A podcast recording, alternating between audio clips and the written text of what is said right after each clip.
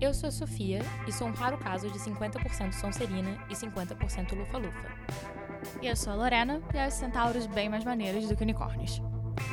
Esse é o Cuidado, Garota, um podcast em que personagens femininos não têm nada de vítimas.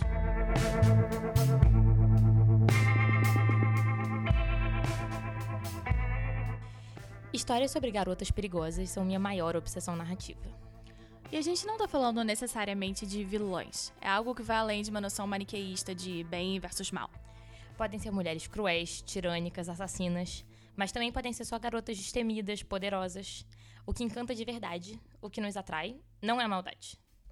É, o legal é que nessas histórias as mulheres normalmente não são as vítimas, não são objetos de cena, não são escada para outro personagem. Elas são agentes da narrativa. Para parafrasear nosso amigo Walter White de Breaking Bad, elas são The Danger. Se antes as mulheres precisavam ser mocinhas, doces e fofas na arte, hoje a gente nota um certo estereótipo da protagonista feminina que não falha, não hesita, que luta, que escala, que é gata, blá blá blá blá blá. É, isso não é uma grande evolução, né? É só um tipo de perfeição diferente. Por isso algumas dessas personagens perigosas são tão interessantes. Elas não são o modelo do que uma mulher deve ser. Elas não são estandartes de comportamento, nem símbolo de algum movimento, nada. Elas são só pessoas. Algumas são condenáveis, algumas têm coisas problemáticas, algumas são verdadeiras sociopatas. Mas são só pessoas. Diversidade de verdade na ficção só vai rolar quando as mulheres puderem ser pessoas. Sejam elas ótimas, incríveis e fofas, ou sejam elas terríveis. Mas enfim, além de toda essa explicação longa e chata, a verdadeira justificativa para nós falarmos sobre essas personagens é que elas são maneiras. E nossa definição de diversão é ficar discutindo produtos culturais e seus impactos. Então, por que não fazer isso para todo mundo ouvir, né? Então, a cada episódio, nós vamos escolher uma personagem, pode ser do cinema, da TV, da literatura, da música, ou até de um quadro pendurado no Louvre, e vamos debater seu papel na narrativa e trazer alguns desses temas da obra para o mundo real. A única exigência é que essa personagem seja perigosa. Que ela seja o tipo de garota que as pessoas veem e dizem cuidado.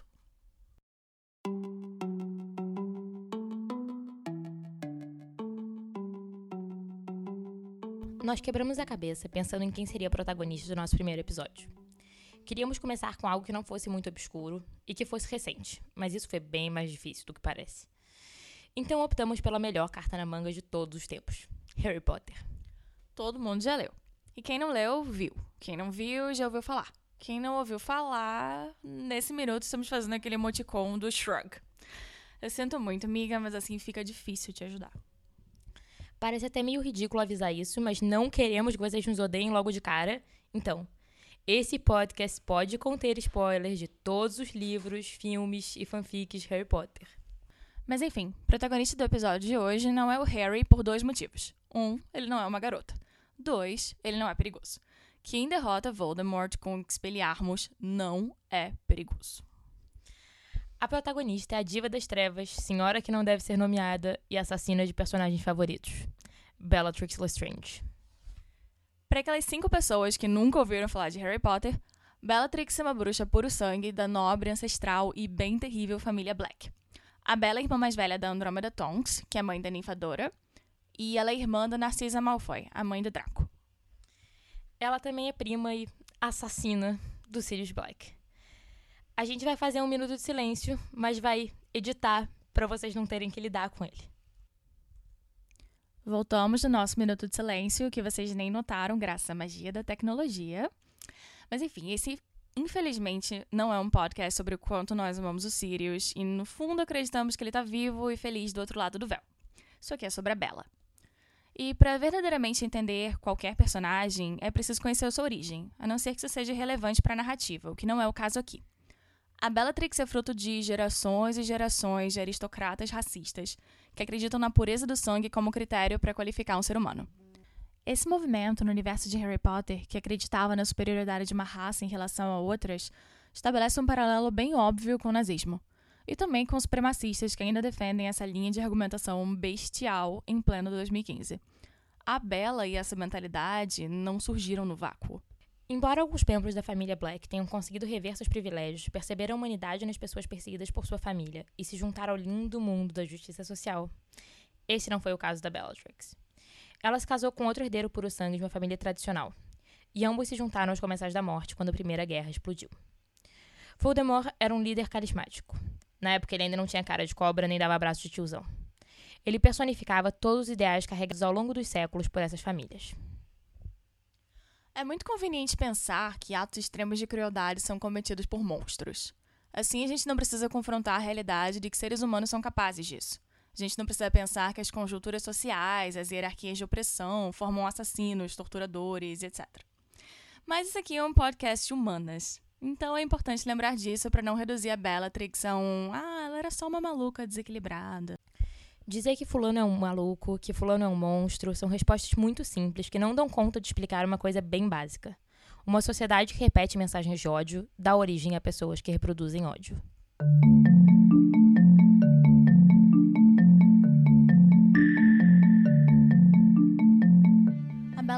Torturou os pais do Neville até que eles enlouquecessem permanentemente, até que eles se esquecessem de quem eles são.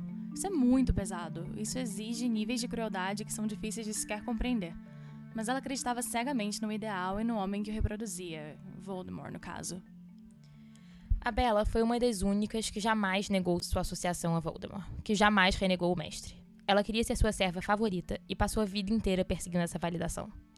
Essa, inclusive, é uma das facetas mais perigosas do fanatismo, seja ele ideológico ou religioso. Ele leva a um zelo e a uma dedicação extrema e racional.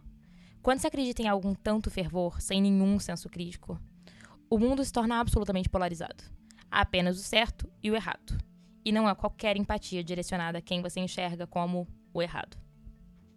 E o errado para Bellatrix, para Voldemort e os demais comensais era o que era impuro. Eles acreditavam ter mais poderes e mais capacidades e, portanto, mais direitos. Por que alguém chamado de sangue sujo deveria ter acesso à educação? Por que deveria viver em meio a ele, circulando pelos mesmos espaços? Se você é um mestiço, um trouxa, você não é um igual. E aquele que é considerado menor é visto como algo a ser dominado, esmagado, escravizado. Por isso era tão fácil para Bella encontrar razões para matar e torturar. Ela e os demais aliados de Voldemort não enxergavam seus inimigos como humanos. Esse comportamento sadístico, volátil e narcisista com certeza pode ter alguma motivação patológica, mas o gatilho é a fé, a fé cega na supremacia dos puro sangue e na adoração por Voldemort. Bella nutria um amor obsessivo por Voldemort que nunca foi devidamente correspondido, embora ele respeitasse seus talentos e a considerasse uma serva de grande utilidade. Essa adoração pelo que Voldemort representava era uma força tão poderosa quanto a convicção no que ele pregava. Bella lutava igualmente pela mensagem e pelo porta-voz. E essa atração pelo Voldemort não parece exatamente romântica. Ele exerce uma influência mais primitiva sobre ela, Voldemort representa o poder, a dominação pela força, pela violência. E ela se sente seduzida, fascinada, instigada por esse poder. É algo magnético. Isso também explica a preferência da Bellatrix pela maldição Cruciatus. Ela tira prazer do sofrimento dos seus inimigos, de toda a brutalidade e a coerção. É uma famosa trope narrativa que exemplifica bem esse arquétipo da Bella. Ela é uma Dark Mistress, que seria uma amante do mal, uma paramour do grande vilão, o problema dessa trope é que, por vezes, a personagem fica restrita ao papel de sidekick do vilão, de um simples minion, sem grande participação direta nas tramas, mas eu não acredito que esse seja o caso da Bella. Ainda que ela aparente nutrir uma total dependência emocional do Voldemort, a Bella demonstra ter motivações próprias para o que ela faz. Ela segue ordens, mas frequentemente parece tirar uma satisfação maior de cenários horríveis do que o próprio Voldemort. Ele, inclusive, já precisou impedi-lo de matar. Honestamente, é a Bella que não devia ser nomeada. My fault, Gringotts. How did you get it? Did you and your friends take from my vault? Anything. I didn't take anything. I don't believe it.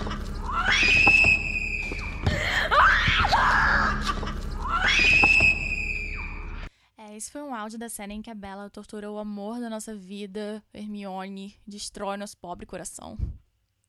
Hermione, inclusive, que também é super badass e podia estrelar esse podcast. Sim. Mas voltando a Bella, embora ela seja uma personagem muito interessante para ilustrar a cegueira ideológica, o racismo, a intolerância e o fanatismo, eu ainda acho bastante subaproveitada. A J.K. Rowling poderia ter investido mais em momentos que conferissem outras dimensões a ela. É, os únicos momentos em que a Bella não, não parece apenas uma criatura das trevas muito, muito, muito má são aqueles em que ela demonstra algum tipo de afeto direcionado à família, seja ao sobrinho Draco ou à irmã Narcisa. Aham, uhum. e eu queria que essa faceta da Bella fosse um pouco mais explorada, mas eu entendo que a história não seja sobre ela. Só penso que isso ajudaria principalmente os jovens leitores a entenderem que mal e bem não são conceitos rígidos e indissociáveis. Afinal, as pessoas são mais complexas do que isso. E a J.K. Rowling tem dificuldade de expressar essa complexidade em alguns personagens, tipo na Sonserina inteira.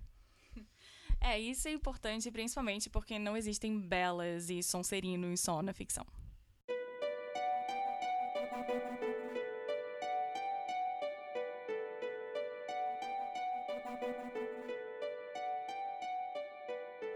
Outra coisa a ser dita sobre a Bella é que parece existir um certo componente de sexismo na relação dos demais personagens com ela. Eu enxergo um pouco isso. Ela é sempre taxada de histérica, de ciumenta, mesmo quando ela está transmitindo preocupações bem razoáveis dentro do contexto.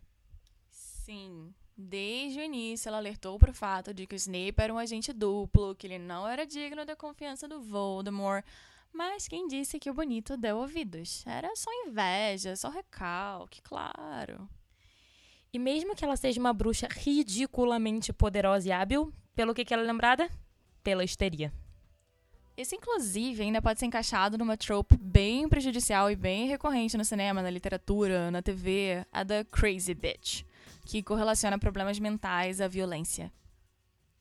Tem uma matéria bem legal de 2012 na Bitchflix, e daqui a pouco a gente vai explicar como encontrar esses artigos, que compila diversas personagens femininas categorizadas como loucas que recorrem à violência e se tornam uma ameaça para a sociedade. Esse estereótipo tem uma carga negativa tanto para mulheres, sempre associadas ao desequilíbrio, quanto para pessoas que apresentam problemas de saúde mental. Eu amo a Helena Bonham Carter, mas a interpretação dela da Bellatrix nos cinemas não saiu muito da superfície, pelo que eu vejo. A gente só vê a frieza, o calculismo e a crueldade por essas lentes da histeria, são sempre gritos e cabelos emaranhados e risadas. Tudo isso evoca um total descontrole. E nos livros, por mais que as nuances de loucura estejam presentes, a Bella parece mais do que isso. Ela parece inteligente, perceptiva, não só perturbada. Eu ainda acho que na linguagem cinematográfica a performance dela funciona para retratar a Bellatrix como a personagem aterrorizante que ela é, mas a complexidade da personagem, que, como a gente disse, já é relativamente limitada nos livros, acaba ficando mesmo ainda mais disfarçada. Concordo. E é uma pena que, no geral, as personagens femininas perigosas sejam encaixadas nesse arquétipo da crazy bitch, da psycho bitch, quando, em geral, elas poderiam ser bem mais do que isso.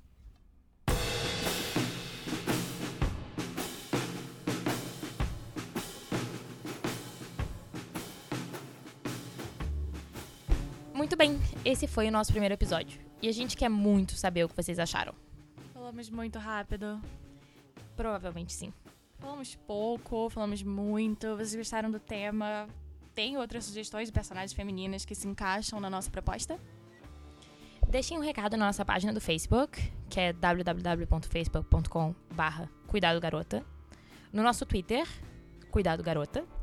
Ou mandem um e-mail para cuidadopodcast.gmail.com.